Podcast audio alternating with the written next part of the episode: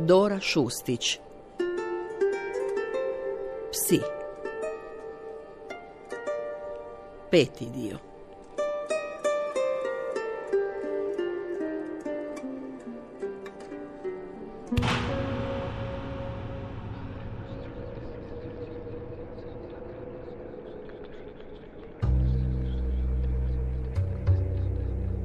Ubio se djedovim 9 mm pištoljem Glock 19.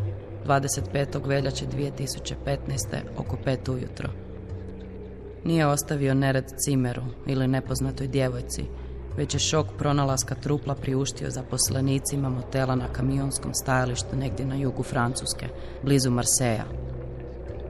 Pronašli su ga zbog smrada koji je iz susjedne sobe prijavio vozač kamiona. Nije bilo nikakve poruke.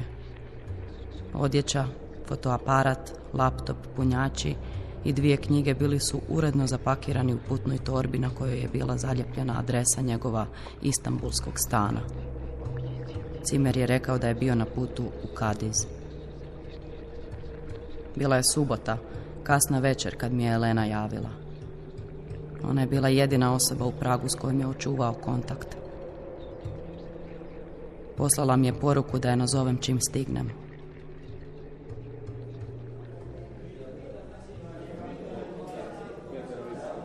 Završili smo s montažom barevne etide i nakon vježbi sjeli na pivo u kafiću u ujezdu. Bila sam mali kozel i šljivovicu kad sam izvadila mobitel iz torbe i primijetila njezinu poruku s dva sata zakašnjenja. Grumen straha skliznuo mi je niz grkljan i tresnuo na dno želuca čim sam vidjela Elena na zaslonu. Ustala sam i izišla na ulicu s mobitelom. Tramvaj je jaukao klizeći po ruzinavim tračnicama. Tresla su mi se ramena jer sam izašla bez kaputa, a van je bilo deset stupnjeva ispod nule. Veljača je najhladniji i najdepresivniji mjesec u Pragu. Ulica je bila pusta. Bila sam sama, sjećam se hladnoće. Sjećam se vrata od kafića koja nisu bila crvena, već staklena i kroz koja sam gledala u ljude kako stoje za šankom i umiru od smijeha. Sjećam se da sam se ispovraćala kraj ulične lampe u koš za smeće po kartonima od pice iz obližnjeg pizza kata. Sjećam se da sam sjela na klupicu i gledala sam u natpis s imenom kafića iznad ulaznih vrata. Sedmem nebi. I pomislila kako netko tamo gore ima urnebesan smisao za humor. Svemir je šašavi dramaturg. Sjećam se da mi je na trenutak sve to bilo smiješno. Trajalo je dosta kratko, doista trenutak, ali mogla sam istupiti iz svoje kože i pogledati sebe kao da sam prolaznica i vidjeti djevojku koja s povračotinom u kutovima usana pokapa svoju prvu ljubav. Smilila mi se ta djevojka. Htjela sam joj reći da ništa što je ona mogla ili htjela napraviti ne bi izmijenilo tijek događaja. Čak i da je uspjela prijeći granicu i posjetiti ga, svejedno bi je te večeri snašla Elenina poruka. Htjela sam joj reći da je ona nevažna u njegovoj smrti, da je ovo njegova priča. Ali uzalud. Djevojka nije znala slušati.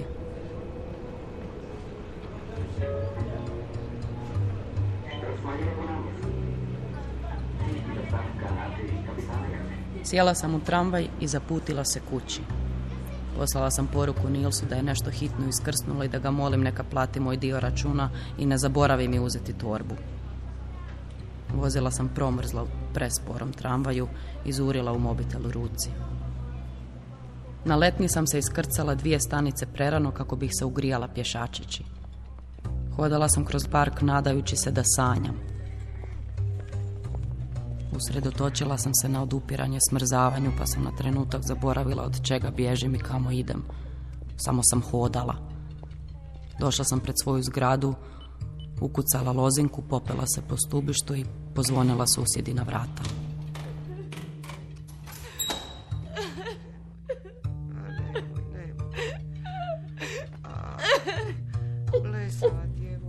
Govorila je tapšući me po leđima kad sam joj se rasplakala u naručju.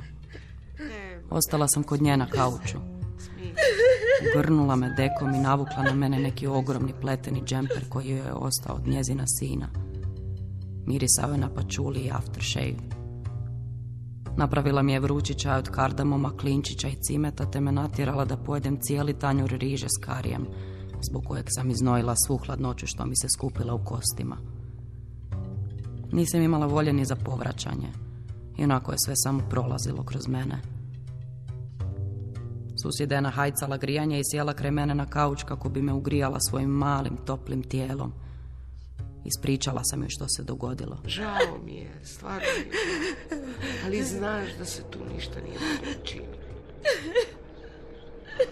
Šutjela sam. Satima smo sjedile na kauču u tišini. Zaspala sam joj na ramenu drobeći joj kosti svojom teškom glavom, punom rečenica.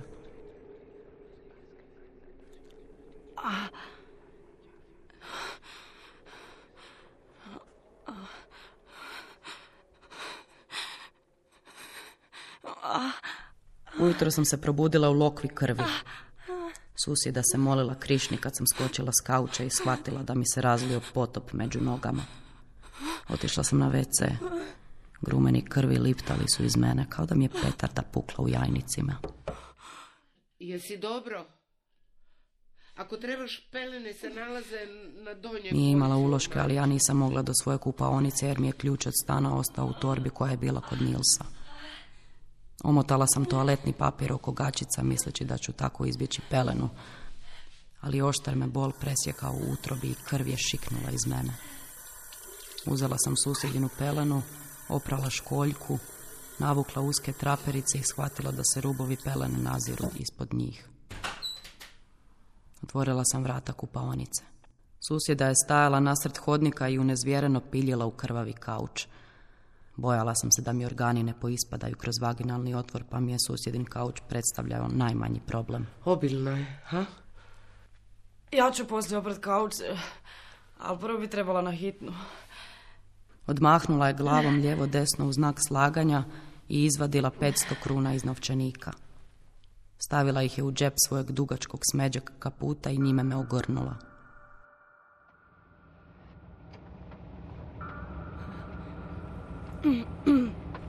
U taksiju sam mislila da umirem. Nabijala me cijela desna strana tijela i desna mi se noga trzala kao da mi nešto nije u redu sa živcem. Abdomen mi je bio isturen i izgledala sam kao da ću se upravo poroditi. Cijelo sam vrijeme razmišljala samo o tome hoće li pelena promoćiti. I što ako u peleni nađem djetetovu glavu? Bila sam bijesna. Zašto ja sad tu krvarim po tuđem taksiju, pa nisam si ja pucala u glavu? Budala sebična, narcisoidna, dvolična. Zar nije znao da će metak prijeći 1390 km, kliznuti mojom rodnicom i smrskati glavu mojem nerođenom djetetu?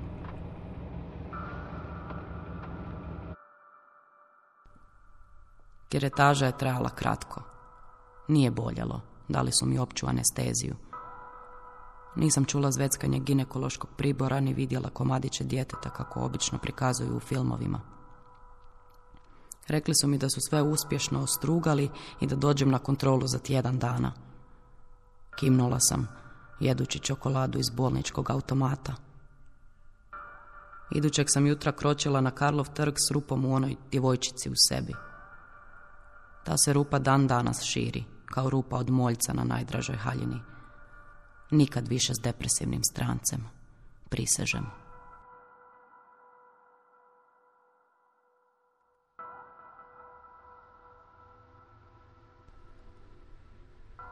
Ustala sam sat vremena prije zore, oko pet ujutro. Oprala stopala u umivaoniku, svukla se iz pidžame, namazala tijelo bademovim uljem, odjenula se u bijelo, upalila svijeću, sjela na tepih i 108 puta izgovorila Om namah šivaja. Zatim sam otvorila laptop i radnu verziju diplomskog scenarija. Imam još šest mjeseci da dovršim priču započetu u razdoblju koje je polako nalikovalo na prošli život. Sve što se dogodilo prije ljeta pospremila sam u stari dnevnik, a dnevnik i Leonovu knjigu u kutiju Adidas tenesica, a kutiju ispod najdonje police i gomile starih scenarija. Odlučila sam zaboraviti Leona. Početkom svibnja moram predati scenarij ako u lipnju mislim pobjeći iz ovoga grada. Scenarij je tijekom posljednje godine studija dobro napredovao. Izbrisala sam da Robert samo nestane nekoliko dana nakon njihova razlaza, te umjesto toga napisala da si puca u glavu u kupaonici dok Alma spava. Htjela sam da je ona ta koja ga pronađe, da ona mora skupljati komadiće ljudskog mesa po plavim pločicama, da su njoj krpe pune krvi i da je ona ta koja mora zvati policiju. I potom sve to ispričati mrtvozornicima na češkom. Robertovo je samoubojstvo razriješilo problem kraja. Htjela sam da to bude jedan vikend, tri noći, da radnja počne u petak, a završi u ponedjeljak ujutro kad ga Alma pronađe mrtvog u kupaonici. Njegova smrt bila je jedino rješenje koje je čak i mentor pozdravio. Cijelu radnju filma smjestila sam u njegovu sobu i kupaonicu, te izbrisala scene u predvorju zgrade i kafiću. Madrac će biti njihova pozornica. Dva tijela, jedna daska. Nakon što sam raspisala scenu njegove smrti i Almina otkrića njegova trupla, interijer Leonova kupaonica Zora, zadovoljno sam zatvorila laptop i otišla k susjedi. Te sam jeseni gotovo svakodnevno svraćala k njoj na čaj ili ručak kako bih provjerila je li dobro. Bila je boležljiva, stalno joj je bilo hladno i tužila se da je boli, ali nikada mi nije htjela reći što. Početkom siječnja susjeda će otići u Indiju, a ja ću dobiti obavijest da sam primljena u spisateljsku rezidenciju u Andaluziji. Obnovit ću putovnicu i uspješno ući u zemlju. Provešću tamo mjesec dana pišući diplomski scenarij.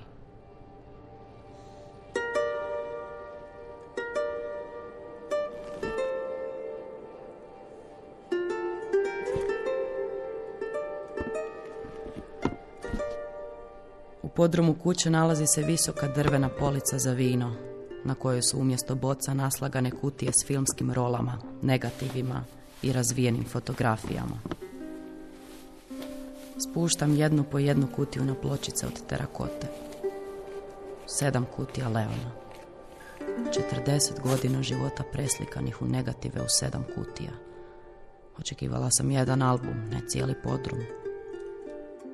Prilazim kutiji Vadim negative u zaštitnoj foliji i primjećujem špil razvijenih fotografija na dnu kutije.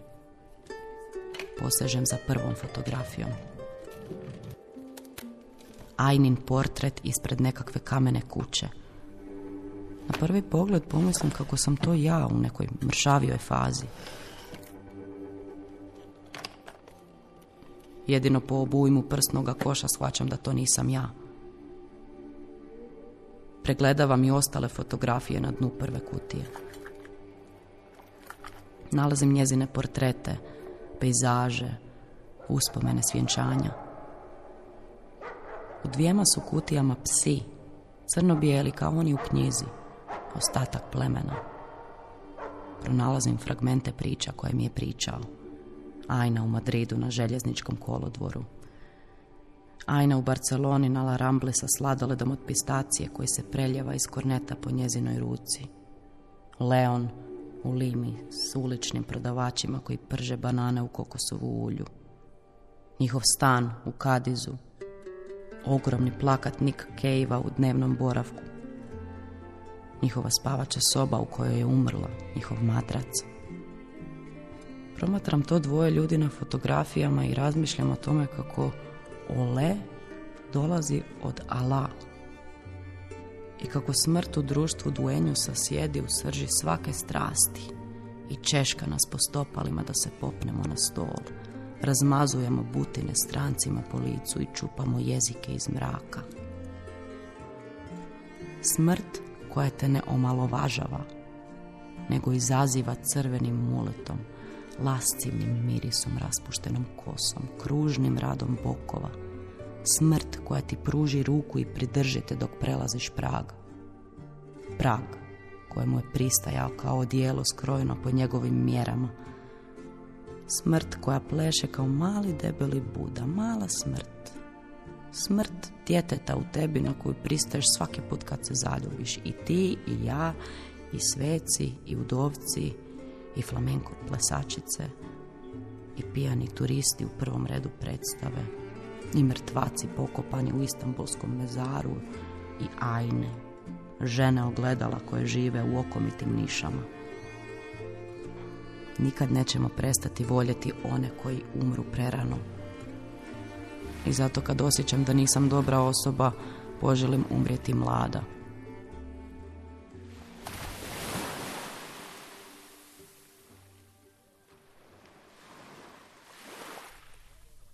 Sjedim u hotelskoj sobi u Kadizu s hrpetinom njegovih fotografija na krevetu. Razmišljajući o susretu s Ajninim roditeljima, njegovim fotografijama, dovršavanju diplomskog scenarija, itineraru povratka, zaboravljam biti nasilna prema sebi.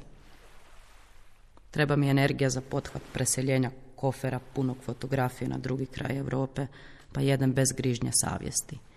Jedem i trošim se. Rješavam se nepotrebnog, samo on nikako da izađe. Postala sam ekspert za laksative, tablete za mršavljenje i samo nametnuto povraćanje. Međutim, on je zaljepljen za mene kao tetovaža. On traje, ne nestaje. Gasim cigaretu i sjedam za stol. Bole me leđa od hotelske stolice, pa se s dnevnikom prebacujem u krevet. Čitam nedavne zapise u dnevniku. Iz rečenice u rečenicu raste očaj nad vlastitom nepismenošću. Počela sam mrziti Prag jer mi je oduzeo jezik. Nevjerojatno kako se grad naglo poružni kad ti se jezik ogadi. Podhitno trebam novi grad, novog dečka, novi šank. Moram se ponovno negdje izmisliti. Izumiti novu, dugokosu, drsku djevojku kako bih ugušila debelu djevojčicu. Kako da zavolim tu djevojčicu? Kako da joj oprostim jer ima bujnu maštu? Ta je djevojčica danas zaglavljena u rupi u svojoj nutrini, gdje grebe po stjenci želuca. Vrišti u nadi da će netko čuti. Pokušava se provući kroz vlastita crijeva, ali nema snage jer je kronično gladna.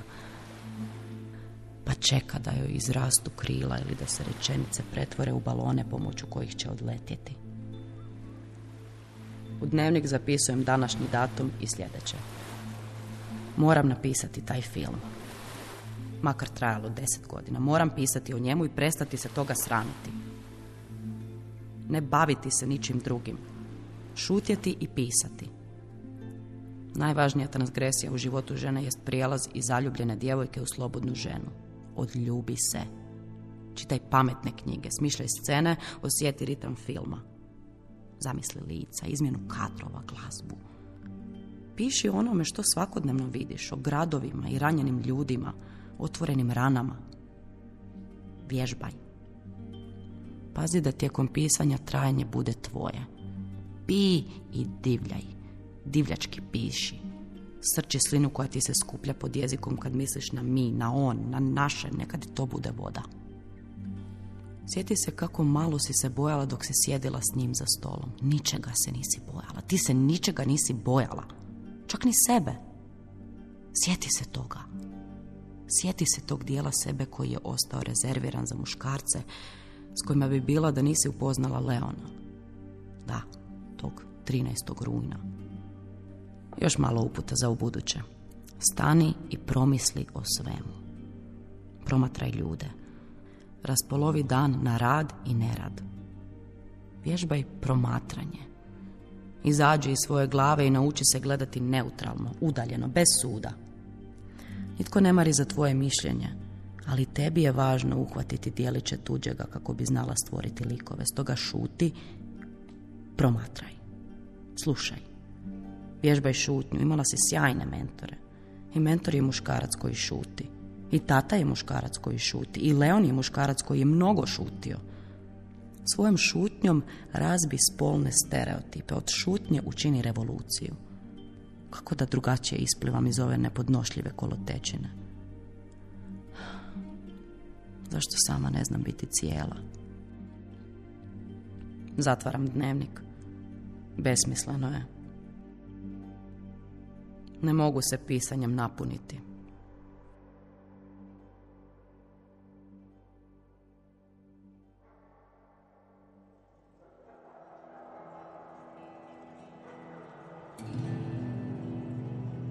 Izlazim iz hotelske sobe u tri ujutro. Pratim tragove s njegovih fotografija koje stišćem u promrzloj ruci. Nalazim pse u luci iza ribljeg restorana Laval. Valjaju se po gustoj tami omamljeni hranom i stopljeni s asfaltom. Slikam ih telefonom. Samo se poludjele oči naziru u mraku. Njihove i moje. Svjetlost je plavkasta zbog mjeseca koji se ljeska na površine oceana. Mjesec se odražava na psećim rebrima. Fotografije postaju stvarnost, opipljiva, poput hladnoće i mokre zemlje.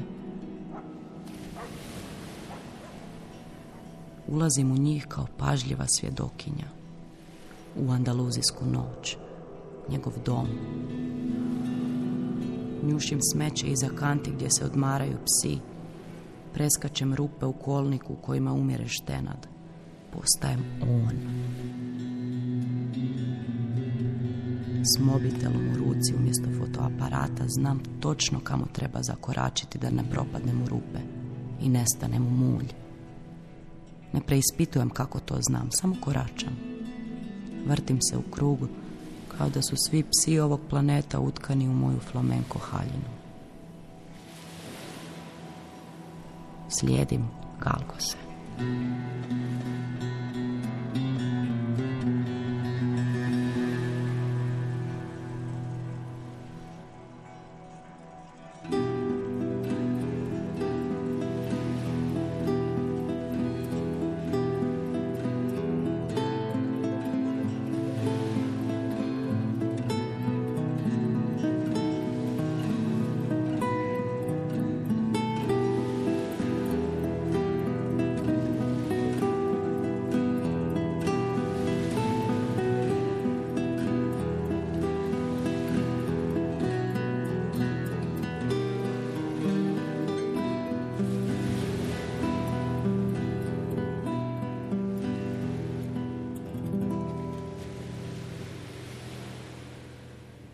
Slušali ste peti nastavak radio romana Psi, Dore Šustić.